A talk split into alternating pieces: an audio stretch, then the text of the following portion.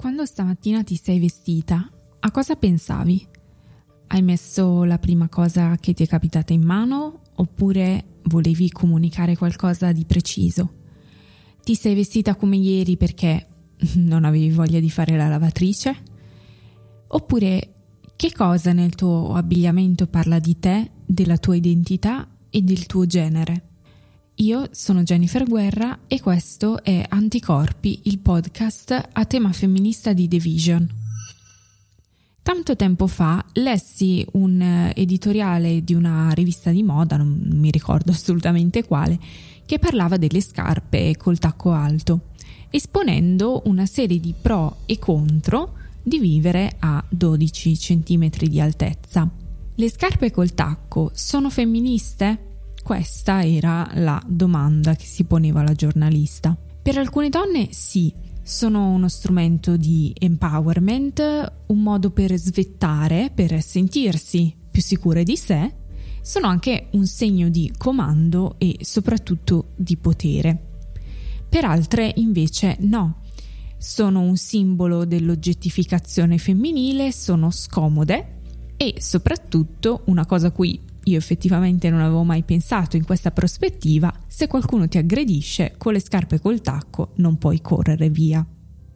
La mia idea è che se ti piacciono le scarpe col tacco e soprattutto le sopporti buon per te, te le puoi mettere, ma non ci troverei chissà quale messaggio nascosto o emancipazionista. Ogni capo di abbigliamento però è innegabile, comunica qualcosa, non tanto in sé per sé, ma eh, quel significato che noi gli attribuiamo.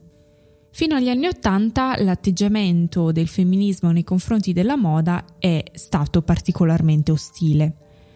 Da quando è nato il fenomeno sociale della moda, gli abiti sono sempre stati un modo per comunicare qualcosa, solitamente eh, il prestigio economico della famiglia. La moda femminile in particolare doveva ostentare nelle classi più abbienti la ricchezza del marito. Per questo le donne indossavano abiti enormi, complicati, con metri e metri di tessuto superfluo e centinaia di decorazioni. Abiti scomodissimi. Il messaggio che doveva passare era questo: la mia famiglia è così ricca che mia moglie può indossare 4 metri di seta francese quando per un vestito gliene basterebbero due. In realtà un tempo anche gli uomini si vestivano in modo molto ricco e vistoso e portavano cose che oggi eh, considereremmo, insomma, l'opinione comune considererebbe da effeminati. Portavano i tacchi alti, pizzi, decorazioni floreali, colori pastello, rosa, azzurro, gioielli molto vistosi e in alcune epoche si truccavano anche loro e forse anche più delle donne. Poi è successo qualcosa. Nell'Ottocento è avvenuta quella che lo psicologo John Flugel, nel suo libro Psicologia dell'abbigliamento, chiama la grande rinuncia. Con l'ascesa della borghesia e soprattutto del capitalismo moderno, si creò una suddivisione netta tra i ruoli dell'uomo e della donna all'interno della famiglia e della società. In particolare l'uomo che andava al lavoro viveva una vita attiva fuori di casa, mentre la donna doveva prendersi cura della dimensione domestica e dei figli uscendo solo raramente. Questa teoria delle eh, sfere separate cambiò parecchio la moda perché gli uomini eh, rinunciarono appunto a tutti quei vestiti colorati e sfarzosi, cominciando a vestirsi di nero o grigio o al massimo blu e soprattutto non potevano mettere più tacchi e pizzi, dovevano essere il più comodi possibile per poter lavorare. Non avevano tempo per decidere cosa indossare e la frivolezza era un lusso che solo le donne potevano permettersi. E così la moda diventò una cosa da femmine e quindi una cosa stupida. Questo pregiudizio è vivo ancora oggi. Io stessa, che ho studiato editoria di moda all'università, a volte quasi mi vergogno di dire cosa ho studiato, perché non voglio fare la figura di una persona superficiale, perché onestamente mi è capitato più volte che al mio uh, dire studio, ho studiato moda, le persone mi guardino come se fossi una povera scema da compatire. Si tratta di un pregiudizio così radicato che ci sono cascate anche molte femministe, come dicevo all'inizio. La critica femminista della moda si è divisa in due, in due diciamo, filoni principali. C'è chi critica la moda perché la considera una cosa frivola, una cosa stupida, una cosa superficiale e quindi eh, le donne eh, devono allontanarsi da tutto ciò che è frivolo, stupido, stupido, e superficiale per dimostrare di avere la stessa, diciamo, caratura di un uomo.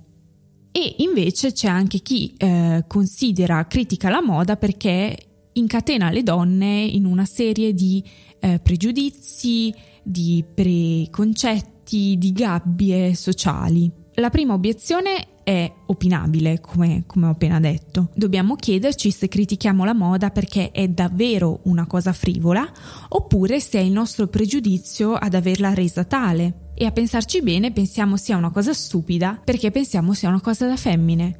E questo non è proprio un ragionamento femminista. L'estetica e la critica della moda hanno cercato di riabilitare e dare dignità alla moda, che è un fenomeno complesso e molto spesso banalizzato. Non possiamo dire che la moda non sia importante o meritevole di studio, critica o attenzione solo perché riguarda qualcosa di pratico, perché non ha, diciamo, una vita intellettuale dietro di sé, altrimenti dovremmo applicare lo stesso ragionamento al design, all'architettura, a tutte le arti applicate. Quindi ora che ci siamo tolti di mezzo questa prima critica femminista alla moda, vale la pena di approfondire la seconda questione, ovvero la moda incastra le donne secondo pregiudizi e preconcetti? Certamente i tempi sono cambiati da quando dovevamo indossare quattro sottogonne per mostrare al mondo quanto fosse ricco nostro marito, ma spesso ancora oggi la moda ci propone degli ideali di bellezza che non rispecchiano i nostri desideri o anche più semplicemente le regole base della praticità. Spesso si attribuisce a Coco Chanel il merito di aver liberato la donna dal corsetto, che era una vera e propria gabbia che costringeva le donne in pose innaturali, senza contare quanto fosse pericoloso per la salute. Non solo il corsetto, ma anche ad esempio la crinolina, ovvero quella gabbia proprio eh, fatta di crine che si metteva sotto le gonne per aumentarne il volume che prendeva fuoco con estrema fa- facilità e le cronache ottocentesche sono piene di donne bruciate dalle crinoline. Ma se da un certo punto di vista eh, Chanel ci ha liberate dal corsetto e ci ha fornito una nuova moda, ci ha comunque incastrate in un'altra idea di moda che non necessariamente coincide con il mio desiderio, le mie aspirazioni, la mia comodità quando alla fine della seconda guerra mondiale Christian Dior propose il suo New Look, cioè l'archetipo della donna fiore, voleva comunicare la prosperità riconquistata dopo la miseria della guerra. Cioè voleva che le donne tornassero a essere quel grazioso fiore che portava gioia e felicità al mondo. Ed ecco che la liberazione di Chanel si concluse. Questa è la storia della moda. Stilisti, molto più frequentemente uomini che donne, che propongono o spesso impongono un ideale di donna, ma soprattutto di femminilità. La femminilità ricade nella perpetrazione dei ruoli di genere e si è consolidata su un canone che vuole la donna bella sopra ogni altra cosa. Per questo molti, tra virgolette, strumenti della femminilità sono poco pratici. I tacchi, come dicevamo, il rossetto, le gonne, sono cose scomode perché alla donna non serve tanto fare quanto più apparire. Curiosa ed emblematica è la storia delle tasche. Avete mai fatto caso al fatto che i vestiti delle donne sono quasi sempre privi di tasche e se le hanno sono finte o minuscole, praticamente inutili? Questo vale anche per gli indumenti più pratici come le giacche, i pantaloni, i cappotti, quindi non solo per i vestiti. Ne ha parlato Avery Truffleman nel suo podcast 99% Invisible. Dice la nostra autrice, è un'idea legata a chi ha accesso agli strumenti di cui ha bisogno, a chi è in grado di muoversi nel mondo a proprio agio e a sicuro. Le tasche sono parte della sensazione di prontezza e dell'abilità di spostarsi in pubblico con sicurezza. È molto difficile andarsene in giro senza quello che ci serve. Le tasche sono una perfetta metafora del privilegio. Non solo è così facile che chi le possiede le dia per scontate, ma anche perché, così come per le stesse categorie di razza e genere, la disparità tra le tasche è un'invenzione.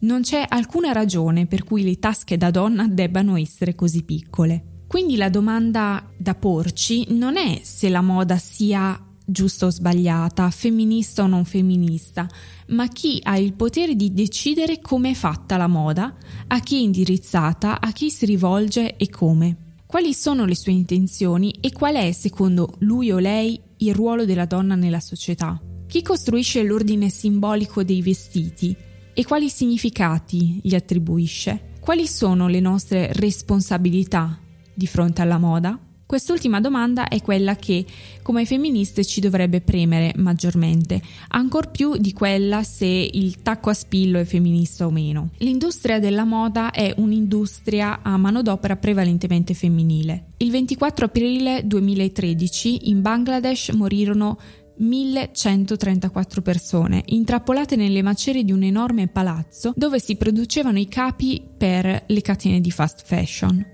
l'80% di loro erano donne. A gennaio un'inchiesta del Guardian ha rivelato che le t-shirt sponsorizzate dalle Spice Girls per una campagna contro le disuguaglianze di genere erano state fatte in Bangladesh da operaie che ricevevano un salario di meno di 3 dollari al giorno, inferiore agli standard minimi di vita. Stesso destino per altre magliette vendute all'interno di un'iniziativa di beneficenza che tra l'altro avevano la scritta Girl Power. La questione del cosiddetto t-shirt feminism è sempre più dibattuta all'interno del mondo femminista. Abbiamo parlato più volte del fatto che ci troviamo in un momento di grande eh, rinascita del femminismo. Questo è stato possibile intorno al 2014 grazie ad alcuni eventi e alcuni personaggi di grande impatto mediatico. Oggi il femminismo è diventato un brand un brand monetizzabile. Immagino che molte, moltissime di voi avranno in mente le t-shirt di Dior con la scritta We should all be feminist. Presto quelle t-shirt si sono diffuse in tutte le catene del fast fashion, fatte proprio da quelle donne che ricevono quei salari indecorosi e rischiano di morire ogni giorno. Non metto in dubbio che una maglietta che dichiari il nostro femminismo sia una forma di empowerment, sia una cosa positiva da un certo punto di vista, ma lo è se per la sua produzione migliaia di donne sono sfruttate? Quindi quando parliamo della relazione tra moda e femminismo non possiamo prescindere da queste considerazioni. Chi produce gli abiti ha anche questa responsabilità, fare sì che le donne impiegate in questo settore lavorino in condizioni giuste e dignitose e che l'empowerment non sia solo la maglietta che si indossa. Quindi in conclusione i pregiudizi che dobbiamo abbandonare nei confronti della moda sono quelli secondo cui la moda sia qualcosa di stupido e che non sia importante nelle nostre vite. In realtà la moda influenza il nostro modo di essere, la nostra identità, il nostro genere possiamo provare a sviluppare un rapporto positivo senza farci influenzare troppo dai canoni che spesso ci impone come molte altre cose nella nostra società. Ma soprattutto abbiamo la responsabilità individuale di comprare meno e meglio Oggi per parlare di moda e identità c'è con me Aya Mohamed. Aya è nata in Egitto e cresciuta in Italia, vive a Milano dove studia scienze politiche e dal 2017 ha un blog, Milan Pyramid, dove parla di moda, diversità e rappresentazione. Ha poi aperto anche un canale YouTube e una pagina Instagram. Ciao Aya. Ciao Jennifer. Allora, eh, raccontaci un po' di te, quello che fai. Allora, io sono Aya Mohamed, alcune persone mi conoscono come Milan Pyramid perché è il nome sia del mio blog che dei miei account sui social media. Uh, io sono una ragazza musulmana italiana e um, qualche anno fa ho deciso di aprire un blog per esprimere chi sono e raccontare un attimino il mio punto di vista su alcune tematiche diverse e usarla anche come opportunità per rappresentare sia me stessa che le altre persone che si sentono come me. E in che senso si sentono come te? Che si sentono un po' mh, provenienti da culture diverse e vivono uh, in Italia e cercano di conciliare e trovare la loro identità e anche, um, soprattutto per quelle ragazze eh, che sono in Italia, che sono musulmane, che sono velate e magari non si sentono rappresentate che sia nei uh, media tradizionali o sui social media. Quindi secondo te c'è, mm, secondo te c'è un'assenza, una mancanza in Italia di, di rappresentazione per le ragazze come te?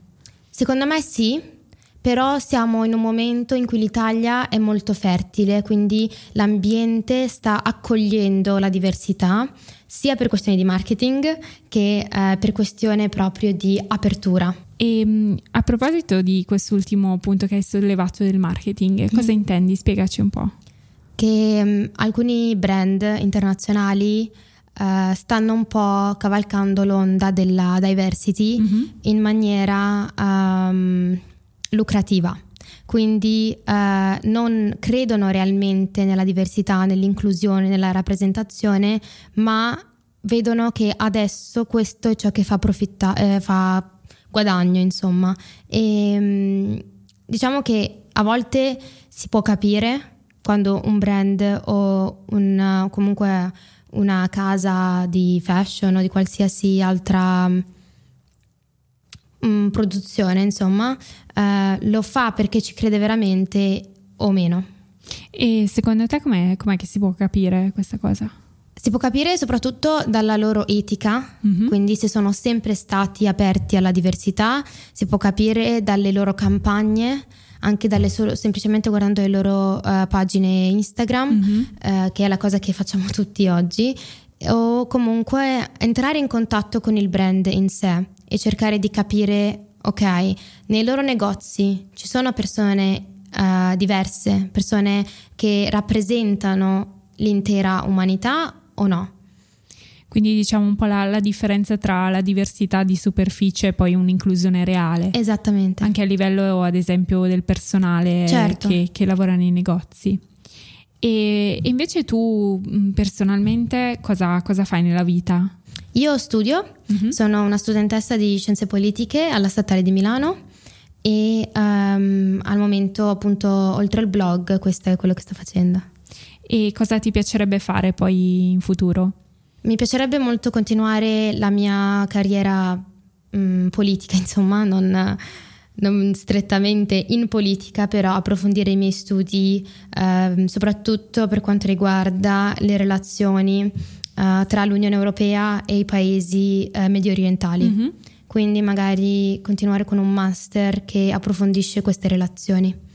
E hai già lavorato in questo ambito? Hai fatto qualche esperienza diretta o è un tuo campo di interesse semplicemente personale? No, um, eh, io sto studiando scienze politiche, il mio corso è molto indirizzato alle istituzioni e organizzazioni internazionali, quindi um, ho avuto anche la fortuna di lavorare per quasi circa un annetto uh, in un'organizzazione internazionale e mi ha dato l'esperienza per capire come funziona anche uh, a livello um, non statale uh, l'intera struttura um, delle raccolta fondi e cose del genere.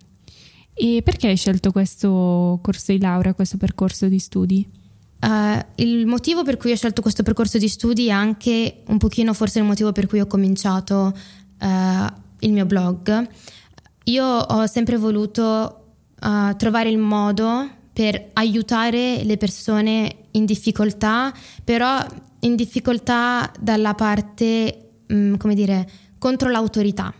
Quindi cercare uh, un modo per riuscire a far parte io dell'autorità, della politica, della diplomazia, per cercare di aiutare le persone che ne vengono, um, come dire... Sopraffatte? Esatto, sopraffatte.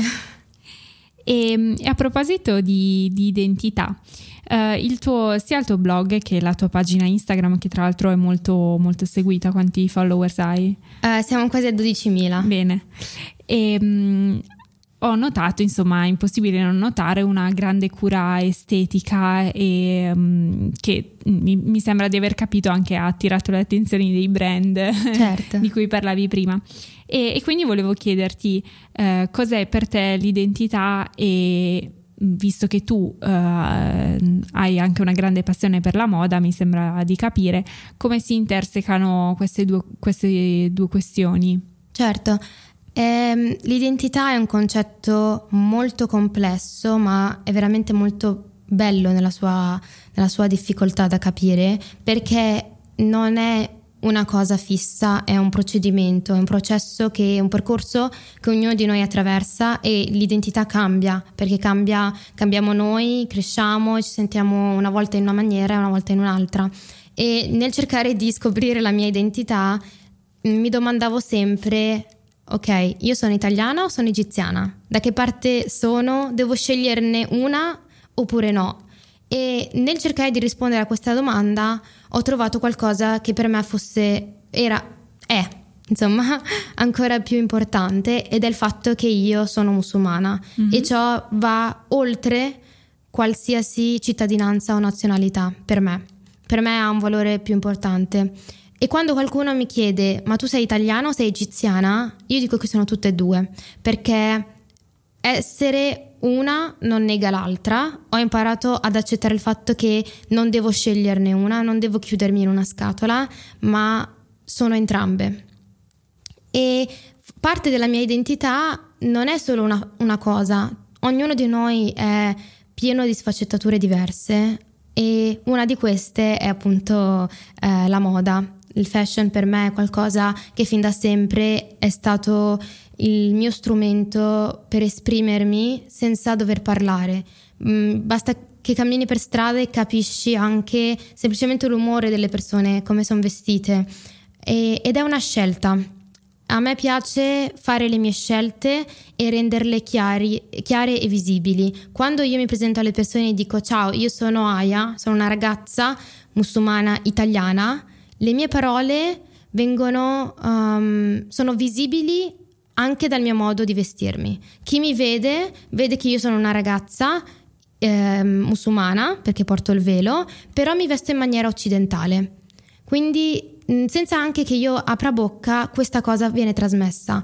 E come dicevo prima, il, mm, il fatto di curare eh, la moda o il fashion o la propria eh, apparenza non è una cosa superficiale perché è una maniera per ognuno di noi di prendere la propria decisione, di prendere la propria scelta, in modo che non sia qualcun altro a scegliere per noi. E sempre eh, su, su, questa questione della moda, che comunque è un interesse che anch'io coltivo e mi piace molto, eh, come dire, tutta la questione teorica della moda, certo. quindi perché le persone si vestono in un certo modo, che certo. cosa le ha portate a eh, vestirsi in un certo modo. Eh, tu hai uno stile molto riconoscibile, molto curato, come dicevo, che si riflette anche appunto su, sulle tue piattaforme. E secondo te, eh, cioè, prendi ispirazione comunque da un, una, non so, uno stile in particolare che appartiene a qualche cultura e qualche punto di riferimento? O, o pensi insomma di mh, mm, seguire semplicemente la tua... Certo. come ti svegli la mattina? Esatto.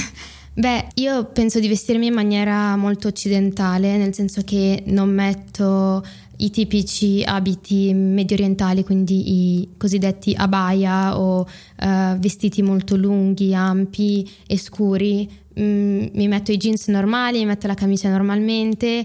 L'unica cosa che um, rende il mio intero outfit più vicino alla cultura araba è appunto il velo ma se io non avessi il velo sarei uguale a qualsiasi altra ragazza uh, italiana, insomma.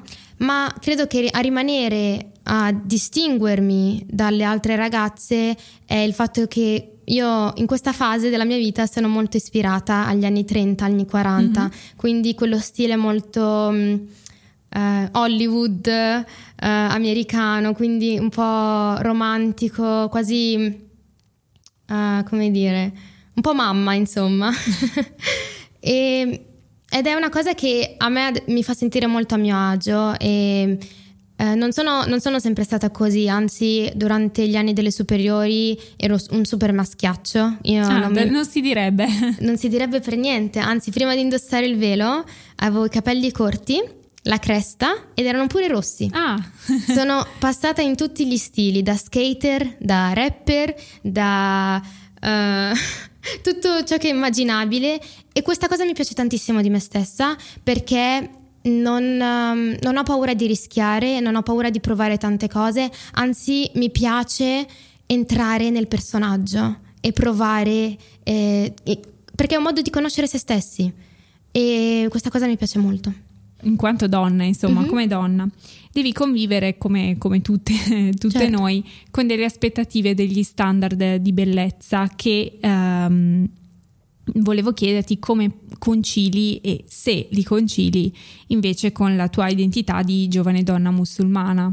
Come, come questi aspetti si, si, possono conciliare? Certo, eh, allora, come eh, ragazza musulmana, le varie, come dire, eh, L'abbigliamento, insomma, uh, dato che sono anche velata, l'abbigliamento da seguire è un abbigliamento molto modesto, molto uh, sobrio, che mm-hmm. non scopre la pelle, che mantiene una certa copertura e questo dà anche un senso di eleganza, di raffinatezza, anche se ti metti un semplice outfit sportivo, però rimani um, sempre con un certo stile eh, molto particolare ed è, non, è molt, non, è, difficile, il difficile sta nel trovare gli abiti eh, del genere, soprattutto d'estate diventa difficile con il caldo eh, e vivendo in Italia è anche difficile trovare degli abbigliamenti adeguati, quindi magari una camicia a maniche lunghe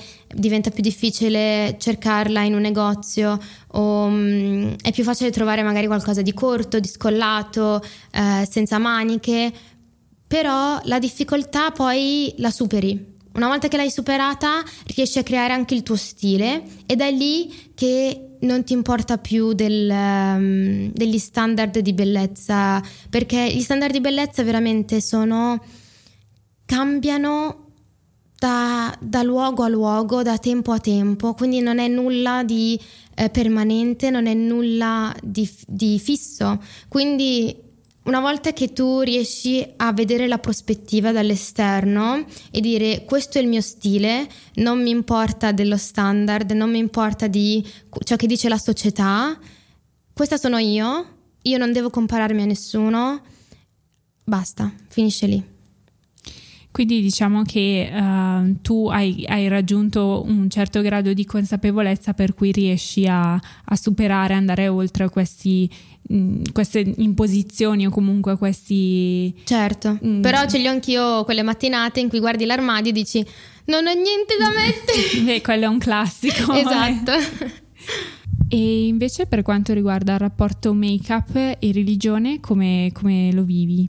Allora, secondo me eh, qualsiasi cosa eh, va vissuta in maniera Uh, equilibrata, quindi che sia nel, nel, fashion, che sia nell'alimentazione, che sia nello sport, che sia anche nel make-up, uh, va vissuto tutto in maniera equilibrata, quindi senza eccessi um, da nessun lato e cercare di bilanciarlo all'interno della propria vita. Al momento io sono in una fase in cui non mi sto truccando spesso, infatti oggi voi non mi vedete, però Jennifer mi vede, sono struccata uh, perché ho deciso di truccarmi solo in alcune occasioni speciali, um, solo quando ne ho bisogno, quindi è una cosa che non sto utilizzando molto come facevo un tempo, perché secondo me avevo quella fase di sperimentazione, quindi una, quella fase in cui volevo provare tutto, provare le cose nuove e trovare, provare i colori e, ed è una fase bellissima perché è molto artistico.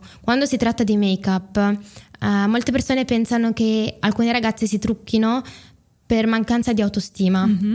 però se io ho l'autostima di uscire di casa e andare avanti con la mia giornata senza trucco, però un giorno mi metto il trucco, questo non, non, va a significare che io ho una mancanza di autostima, però io la prendo più dal lato del divertimento. Mi piace, è una cosa che mi rilassa, che anche stare lì a truccarsi è divertente e anche questo fa parte della propria identità, secondo me, perché come dicevamo prima è bello entrare nel personaggio. Eh, un'ultima domanda invece riguardo ai tuoi progetti e quello che grazie al, a Milan Pyramid hai insomma conquistato, raggiunto. raggiunto.